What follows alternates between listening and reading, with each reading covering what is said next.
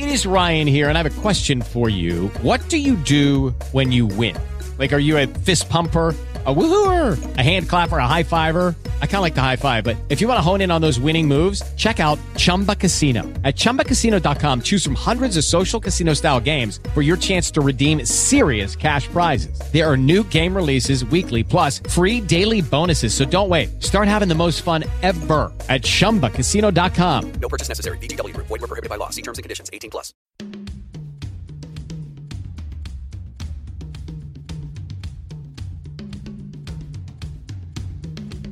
So, how can we make this case? Well, one way we can do it is to point out to people that there's no essential difference between the embryos you once were and the adults you are today that would justify killing you at that earlier stage. Arguments cannot be religious or non religious. Arguments can either be valid or invalid, or sound or unsound. The substance view is the idea that from when you come into existence of fertilization until you die naturally, you are the same individual at every point in your life. So if it is wrong to kill you now, it was wrong to kill you then.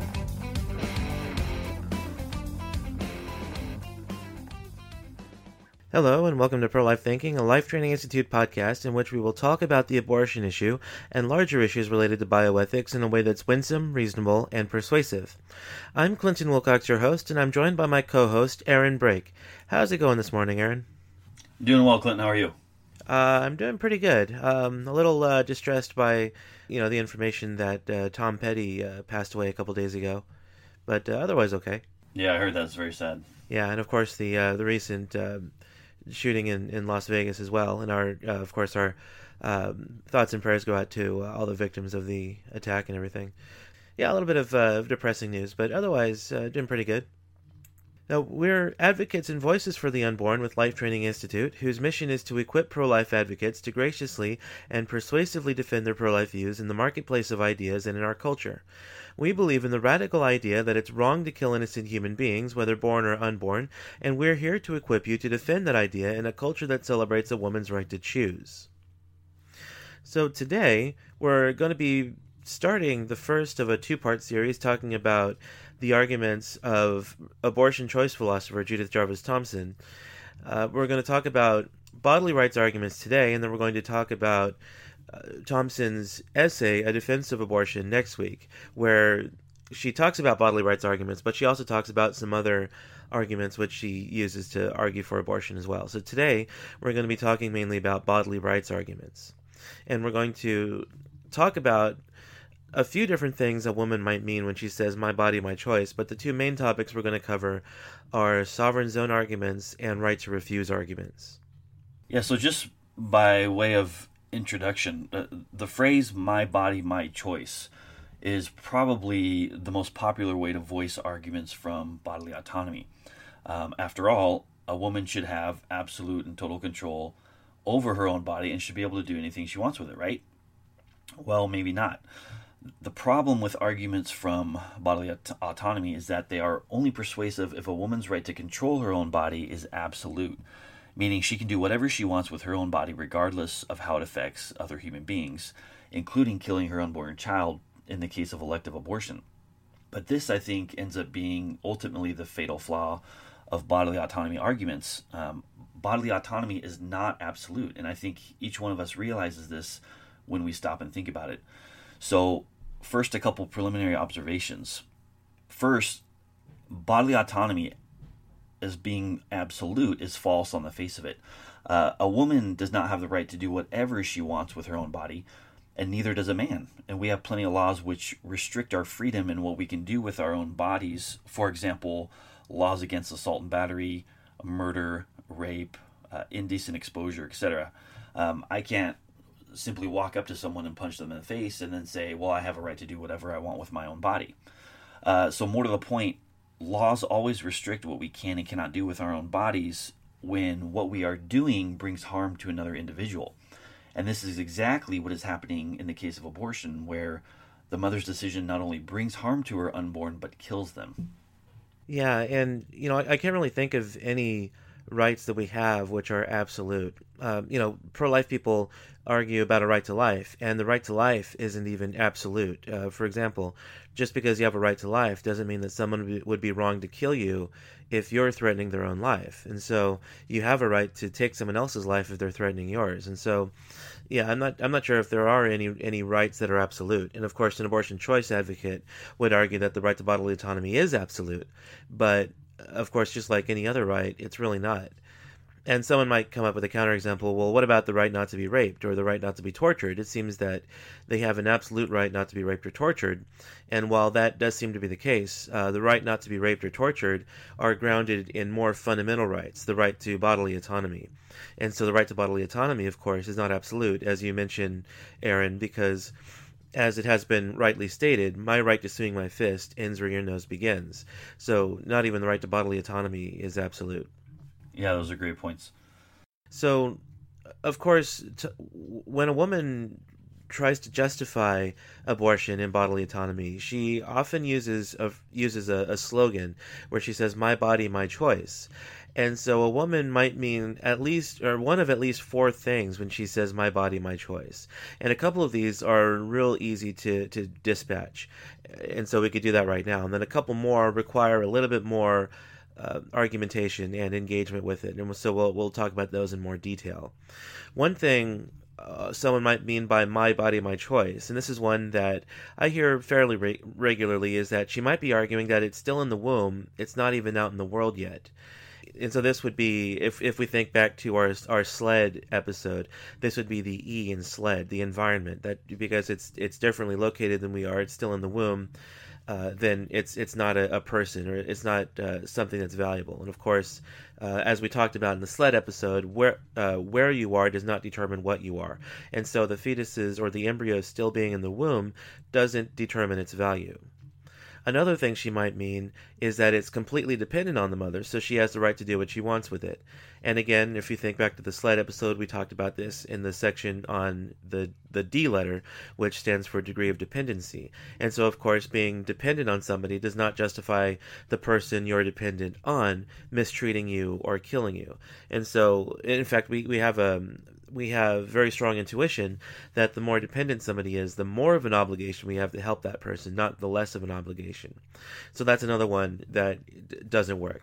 Now, two more things that a, that a woman might mean by my body, my choice might mean that she considers her body to be a sort of a sovereign zone, meaning that uh, similar to how we think of of countries with sovereign borders, that a woman's body is a sovereign zone, meaning that she has the right to do whatever she wants with anything in or on her body. Another thing she might mean is that she has the right to refuse, meaning that she does not, uh, she should not be legally compelled to remain plugged in as life support for the unborn child.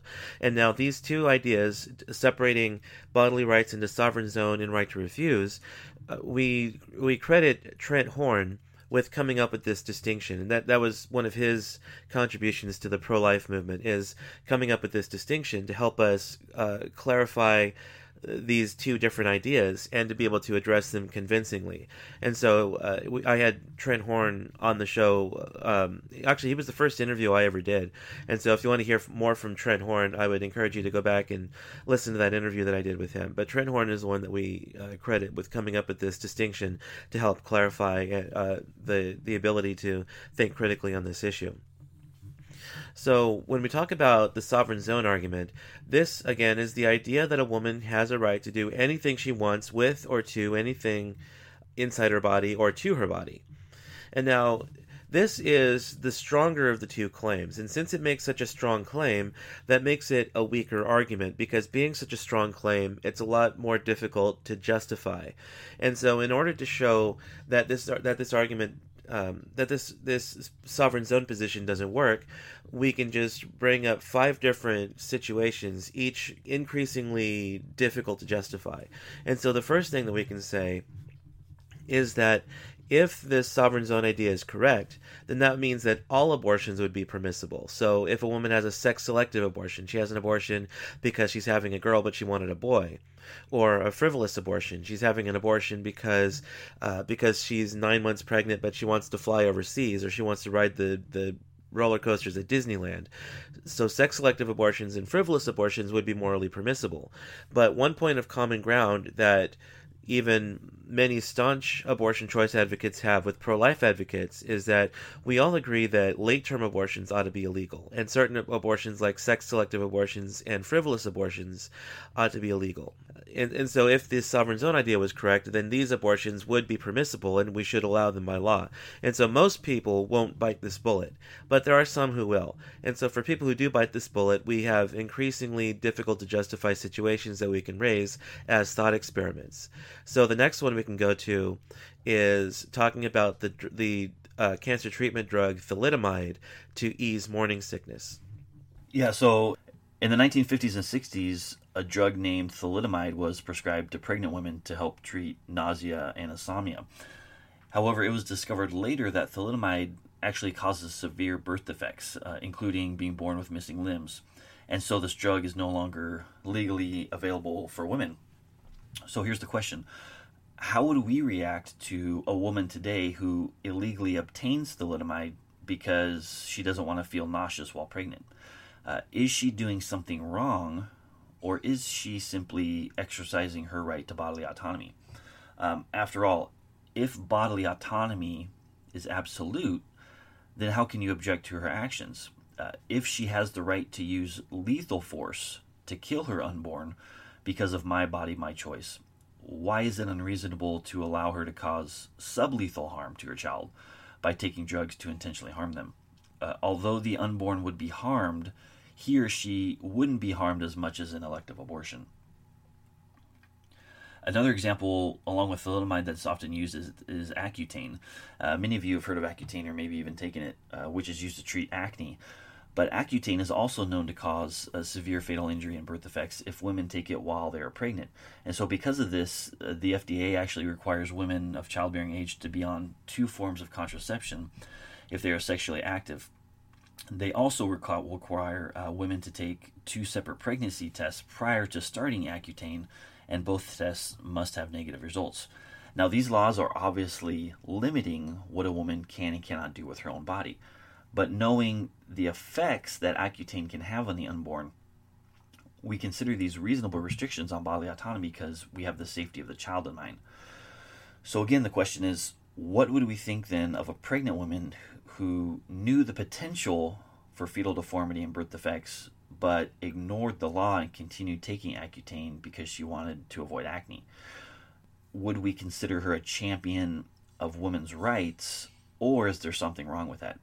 Now, if you say that there's something wrong with that, then you are already beginning to limit bodily autonomy. And I think it's important to mention that in all of these reasons that Clinton and I are going through, these counterexamples or these thought experiments, it only takes one of these to undermine the idea of absolute bodily autonomy.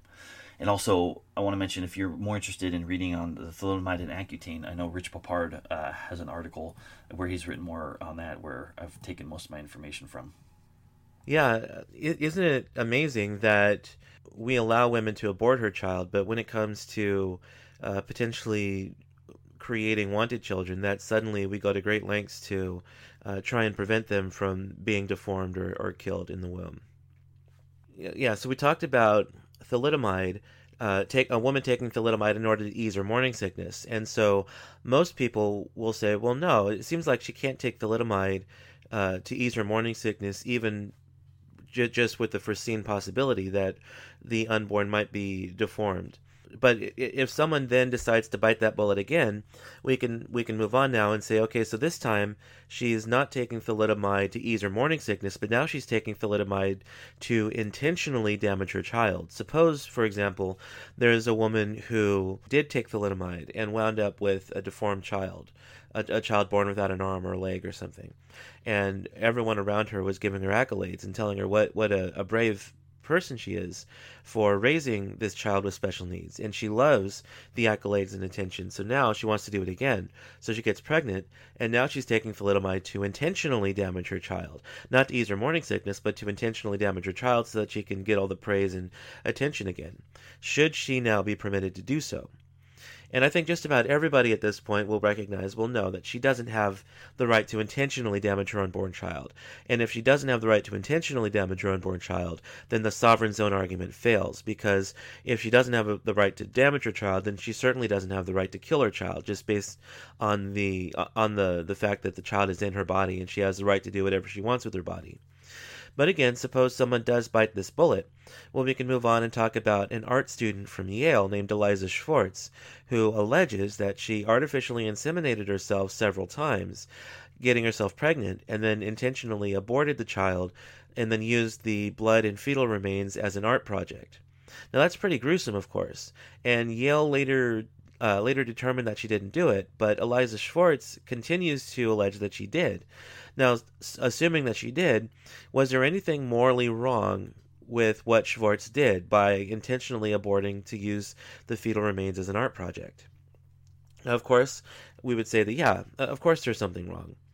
But if they still continue to bite this bullet, then we can we can come up with one more real gruesome thought experiment to kind of push to see how far they're willing to take this. And uh, this comes from Timothy Brahm of the Equal Rights Institute, and uh, my friend Josh, his, Tim's brother, has nicknamed this Tim's really dark story. And so suppose uh, suppose there's a, a, woman and a man who get who have sex and the woman gets pregnant, and the man is ecstatic about this, really loves the child, is really looking forward to having this child born and, and being able to do things with this child. But the the mother of the child later finds out that this man has been having an affair.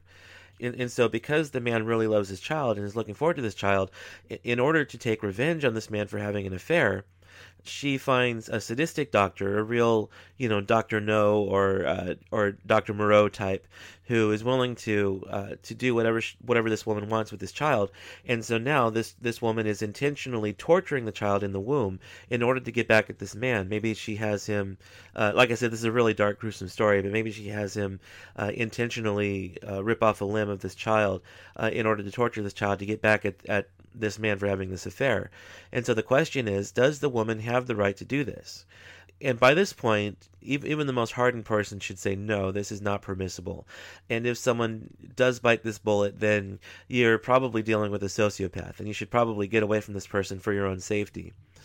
But yeah, so all of these situations are designed to show that a woman really does not have a right to do anything she wants with anything inside her body just because it is her body and and so you can actually go onto the Equal Rights Institute website. Uh, I think the website is equalrightsinstitute.com and go onto their blog because Tim has written uh, an article about this in which he calls Autumn in the Sovereign Zone, and so he basically has constructed a story uh, about this to, to illustrate these points that I've been going across here. And so if you really want to, to read this in story form, you can go and check out Tim's article.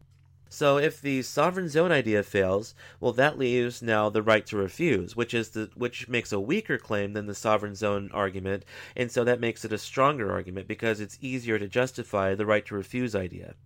So the right to refuse argument comes from from the article A Defense of Abortion written by abortion choice philosopher Judith Jarvis Thomson. And so Thomson devised a thought experiment regarding a famous violinist. She says, Imagine there's an unconscious famous violinist, and you wake up one morning and you're attached to this violinist by the kidney. You try to get up, but you can't because you're attached. Uh, the curator uh, uh, of the the curator of the hospital runs in and says, "Oh, great, you're awake.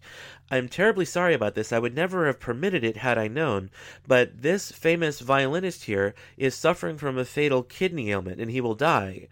The Society of Music Lovers has canvassed all available uh, potential donors and found that you're the only match. So they kidnapped you and they plugged you into this violinist so that he could use your kidneys to help filter his blood. Uh, but no worries, it's only for you only need to be attached for nine months, and then we can detach you and you can be on your way. Now, I'd love to unplug you, but unfortunately, that would kill the violinist, and violinists are people too. So I can't justify unplugging you from this violinist. And so Thomson's argument from this thought experiment is essentially that that even if you have a moral obligation to remain plugged into this violinist, you should not be legally compelled to remain plugged into this violinist. And so you can kind of see how Thomson is trying to make this situation as analogous to pregnancy as possible. Now, the right to refuse argument seems powerful on the surface, but it's really subject to many counterexamples. And so it ends up being a false analogy because it doesn't accurately analogize this or analogize the situation in pregnancy. So we'll just kind of go over some of the objections here one by one. Now, John T. Wilcox, uh, no relation as far as I'm aware, objects to this thought experiment by saying that this this situation is weird, and he says that uh, to philosophers, weird is a technical term, and he says that we're dealing here with a situation that could never happen, a situation in which a person is kidnapped and plugged into a violinist uh, by the kidneys in order to help filter his blood. This situation is a situation that could never happen. Uh, and, and so it makes it a very, very rare situation. And but pregnancy is a very common situation, in that it's how we all enter life. Every time a, a woman has sex, she she risks getting pregnant, and so th- this situation, a situation uh, of a natural situation in which a woman gets pregnant, the uh, the intuitions and her obligations might be different than in the situation of the violinist, which is a rare situation and a situation that could never really possibly happen. So it could be that that our obligations are different in each situation, and that even if the law would not be justified in forcing you to remain plugged into the violinist, it doesn't follow then that the that the law should not force you to remain plugged into an unborn child. And now, of course, uh, philosopher David Boonin would come along and say, well, you can't just object to a thought experiment because it's weird. After all, if we think of the common trolley uh, experiment, in which a trolley is heading down a track, toward five people, but you could flip the switch and have it just kill one person and thereby saving those five people. What do you do? Do you flip the switch or do you or do you allow it to hit the five people because you can't justify uh, killing the one person to save the five? If we imagine that this trolley is powered by uh, a uranium engine that's smaller than uh, than a peanut, well, that be- now becomes a weird thought experiment. But that doesn't, but but that that doesn't justify us dismissing the thought experiment. But the problem with Boonin, objection, though, is that the the weirdness that he adds to the trolley experiment doesn't uh, doesn't change our intuitions, whereas uh, Wilcox's objection is that the weirdness of the thought experiment does in fact affect our uh, our intuitions in this case and so so Boonin's response to Wilcox's objection doesn't get at the heart of what Wilcox's objection actually is and I think that Wilcox's objection is at least plausible yeah, now Trent Horn and Tony George, who are two pro life advocates, I'm not very familiar with Tony George, but of course, uh, Trent Horn I mention fairly often. But they uh, they basically came to the realization that the the problem that one of the problems with the violinist objection is that it's all about the perspective. In the case of the violinist, uh, the person who's plugged in, you're you're supposed to identify with the pregnant woman. But uh, what's really going on, though, is that we should be looking at this from the perspective of the unborn child, and so they actually changed the violinist scenario to um, to argue it from the perspective of the unborn child, and so their their thought experiment is called the reverse violinist, and so they say that, and so so their thought experiment says, okay, so imagine that you wake up in the hospital and you look around and you realize that you're attached at the kidneys to this violinist and you think you know what? I didn't ask for this. I don't have to remain plugged in. So you unplug yourself and you get up and as you're walking toward the door suddenly you start to feel weak. And the curator runs in and says quick plug yourself back in or, or you're going to die. So you you you crawl back to the table the curator helps you and you plug back into the violinist and you start feeling stronger again. And so the curator says i'm terribly sorry about this but this violinist is a member of the society of musical pranksters and every now and then they they find a victim and they plug him into the violinist. And uh, and unfortunately this plugging in means that you must remain plugged into him otherwise you'll die uh, and so you, you can't unplug under any circumstances. So now you're so now a few hours later, uh, it's nighttime. You're asleep, and the violinist wakes up and says, "You know what? I don't have to remain plugged into this person. Uh, my body, my choice. I have no obligation to remain plugged in his life support." So he unplugs from you, and then he leaves, leaving you to die. So now we see that this situation is more analogous to the, the unborn child. It allows us to see it from the perspective of the unborn child, that the violinist is responsible for the situation which he's placed you in. And so it seems that he does have an obligation to remain plugged into you because he's responsible for the situation that will kill you. And so that's the reverse violinist situation. Now, there are several disanalogies between the violinist scenario and pregnancy, which we'll, uh, we'll just cover uh, three of the most important ones. So, the first one is the parent versus stranger objection. And so, this objection is basically the objection that uh, in the case of the violinist, you're plugged into a complete stranger, whereas in the case of pregnancy, it's a parent child situation. With the parent stranger objection, we may not have the obligation to sustain strangers who are unnaturally plugged into us, but we do have a duty to sustain our own offspring. And so the problem is that Thomson assumes that a mother has no more duty to her her own offspring than she does a total stranger. But again, I think most of us have this natural intuition that we do have duties, more duties uh, to our offspring than total strangers. And In fact, this is often reflected in our laws. Right, and yeah, that's actually one of the one of the reasons that I, I take Thomson's analogy to be so um, well, not just well, it's counterintuitive, but it's not just counterintuitive, but it's absurd because her argument literally does rest on the assumption that a that a parent does not have natural obligations to her child. In her essay, A Defense of Abortion, she talks about how a parent doesn't have special obligations to her offspring. She only has obligations if she assumes those obligations. So if she gives birth to the child and then takes the child home, she has implicitly assumed those obligations. But there are a couple of problems with that. In that, number one, it seems that her implicit obligation is not due to the fact that she took the child home, but it's due to the fact that she had sex and engaged in an act which resulted in the creation of a naturally needy child. By willfully engaging in that act, and we'll talk about this a little bit later later on down the road too. Um, by willfully engaging in that act, she implicitly assumes the responsibility of caring for the child because she engaged in the act that brought the child into existence. The second problem is that if you're just going to say that well, uh, the second problem is that it's not obvious that simply taking the child home will uh, will grant her that obligation because as some pro-life philosophers like Patrick Lee has said, you know, what about a woman who was never able to obtain an abortion, such as a woman who couldn't afford one? Or what about a woman who just didn't know that she was pregnant? You know, we, we have those television shows uh, on, you know, like the Learning Channel or whatever. I didn't know I was pregnant. So, uh, just so it's so why is it then? That just taking a, the child home grants that obligation. Because what if a woman just didn't know she was pregnant or couldn't afford to have an abortion? So it seems that Thomson's argument doesn't justify this special obligation. It seems more reasonable to to place this special obligation in the fact that she engaged in the in the act of reproduction by having sex. So the second disanalogy is the direct killing versus indirect killing distinction. When you when we talk about the violinist, if you unplug from the violinist, now I should probably state beforehand that my intuition in the violinist case is I think you actually do have a moral obligation to remain plugged in.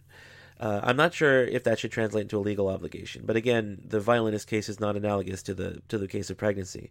But I think you do have a moral obligation to remain plugged in. But even if you don't remain plugged in, if you unplug from the violinist, then you are not directly rela- you are not directly killing the violinist. You're not the the active agent in the violinist's death.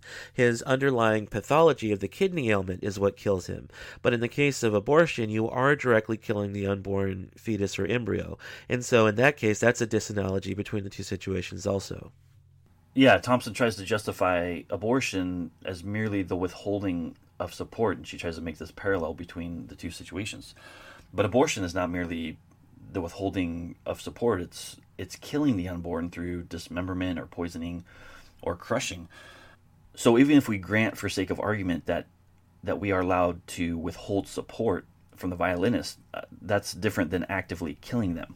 Uh, as Beckwith has pointed out in his book, euphemistically calling abortion the withholding of support makes about as much sense as calling suffocating someone with a pillow the withdrawing of oxygen. Right. And in fact, Thomson even talks about in her essay that if you had to, to directly kill the violinist in order to unplug from him, that would not be permissible. And so she would argue that if you can remove the unborn child by a non-violent means, that would be preferable. But unfortunately, killing the child is the only way to remove the child, and so and so because of that, it's permissible.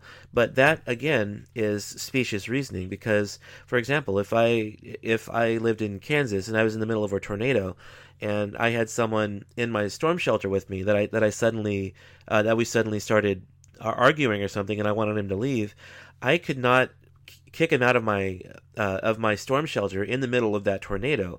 I would have to wait until it's safe to have him removed in order to remove him. Uh, or if I was out at sea on a boat and I suddenly discovered a stowaway, I could not then um, cast him overboard uh, to to drown or to be eaten by sharks or something. I would have to get him back to the safety of, of, of land in order to eject him from my boat. And so, if killing someone is the only way to remove them from your body, then it is not permissible to remove them. You, you have to wait until you can get them to safety. So you have to. So in that case, you would have to give birth to the child and then uh, give the child to a family for adoption or something. And then the final disanalogy that we're going to look at is the responsibility objection. And I, I, touched on this a little bit earlier in that the the woman and the man, of course, but in this case we're just focusing on the woman because she's the one who gets pregnant and would go in for an abortion. But the man also has responsibility. you know, not uh, let's not uh, overlook that as well. But the woman engages willfully engages in a in a in an act that results in her being pregnant. Since she willfully engages in that act, she has a responsibility to care for the child that results. And so she has that implicit responsibility, the obli- the special obligation to the child because she engages in that act. So she engages in an act, this, the act of sex, that results in the creation of a naturally needy child. But you are not responsible for the situation that the violinist is in. You're not responsible for his kidney ailment, so you have no special responsibility to the violinist. Now, of course, the responsibility objection holds in most cases, uh, the vast majority of cases, but it doesn't hold in the case of rape.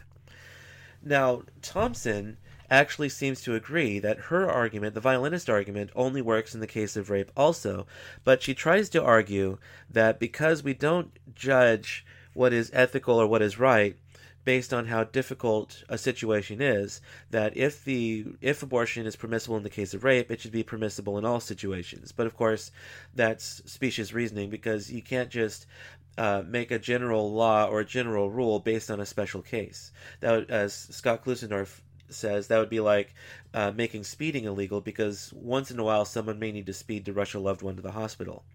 So, what do we do in the case of rape then when the responsibility objection doesn't hold? Well, there are a couple of, of ways to respond because I personally feel that abortion is not permissible in the case of rape, and uh, I believe uh, Aaron feels the same way. And we we had a show on the case of rape earlier, and so we're not going to talk much about it here. If you if you're interested in a more detailed discussion on the case of rape, then I would encourage you to go back and listen to that episode. But when we talk about the right to refuse in the case of rape, uh, abortion is still not permissible because number one, the uh, direct killing objection still holds. In this case, you are directly killing a human being, and since you have to directly kill a human being to remove the human being from the woman's womb, then it's not permissible. If there ever comes a time in which uh, uh, artificial womb technology becomes a reality, then if the unborn child could be safely removed from the uh, from the woman's uterus, then I think uh, aborting the pregnancy would be permissible because you don't have to kill the child in order to abort the pregnancy. And so all you would be doing is you would be removing the child from the from the woman's uterus who didn't ask for the child to be there and uh, putting the child in an environment in which he could survive and continue to thrive and grow. So in that case, I, I think it would probably be permissible uh, because you don't have to kill the child. But since artificial womb technology is not a current reality, it seems that it's still impermissible to have the abortion because you have to directly kill the unborn child. But it seems that we still have obligations to people, even if we're not responsible for their situation. Now, Rich Poupard has come up with a thought experiment, and so has uh, Stephen Wagner of Justice for All with the Justice for All philosophy team. And their situations are similar, but Stephen Wagner and the JFA team went into a lot greater detail. And so if you're interested in reading their full argument, their full thought experiment and argument, their the paper they wrote is called De facto Guardian and Abortion, a response to the strongest violinist. And I'll put a link to that in the show notes. Uh, but essentially, uh, Rich Poupard and Steve Wagner came up with similar thought experiments in that imagine you know just just imagine that a woman is uh, caught in a blizzard uh, up in a log cabin somewhere, and for whatever reason. Um, she she encounters uh, an infant that uh, that no one is around to care for. Now, of course, Steve Wagner uh, Steve Wagner et al. go uh, in a slightly different direction with this. So this is just kind of a, a nutshell look at, at this thought experiment. But if she has an infant there that no one else is around to care for, then the question becomes uh, she didn't ask for the situation. She didn't ask to have an infant there or to be the only one around who can care for that infant. But now the question becomes does she have a moral obligation to care to care for the infant and should she have a legal obligation that if she doesn't care for the infant and uh, and the infant dies should she then be be prosecuted for that? Should she be held legally accountable for that? And I think uh, I think she should, and I think that a lot of people would, would say that she should be held legally accountable for it because she was, even though she didn't ask for the situation, she was the only one around who was able to provide care for that child. Even if there was no formula and she had to breastfeed because she was lactating, um, it seems like she still has an obligation to use her body to care for that child.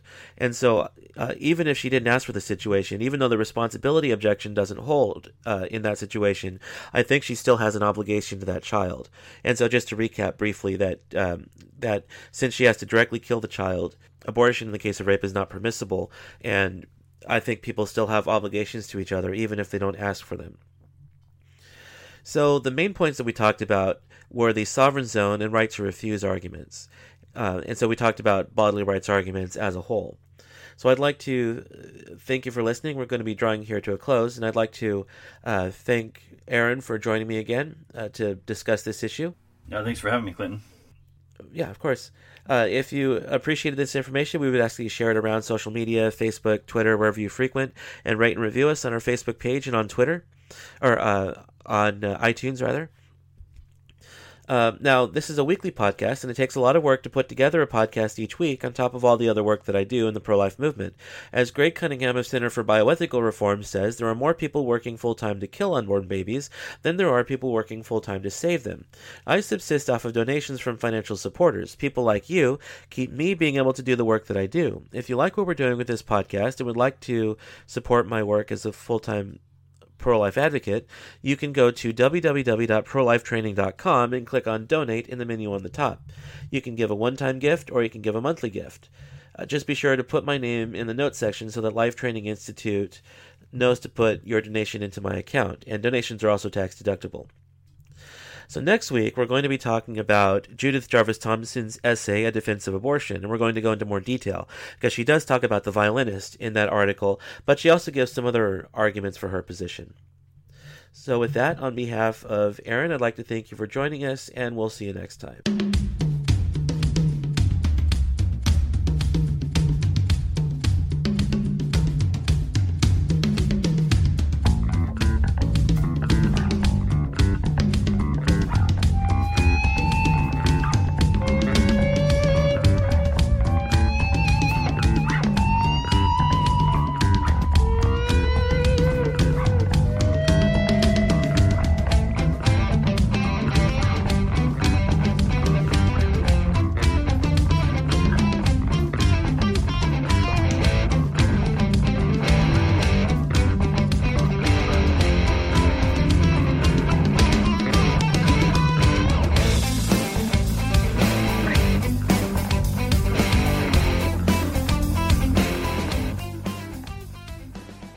Guys, it is Ryan. I'm not sure if you know this about me, but I'm a bit of a fun fanatic when I can. I like to work, but I like fun too. It's a thing. And now the truth is out there. I can tell you about my favorite place to have fun Chumba Casino. They have hundreds of social casino style games to choose from, with new games released each week. You can play for free anytime, anywhere and each day brings a new chance to collect daily bonuses. So join me in the fun. Sign up now at ChumbaCasino.com. No purchase necessary. VGW. Void were prohibited by law. See terms and conditions. 18 plus.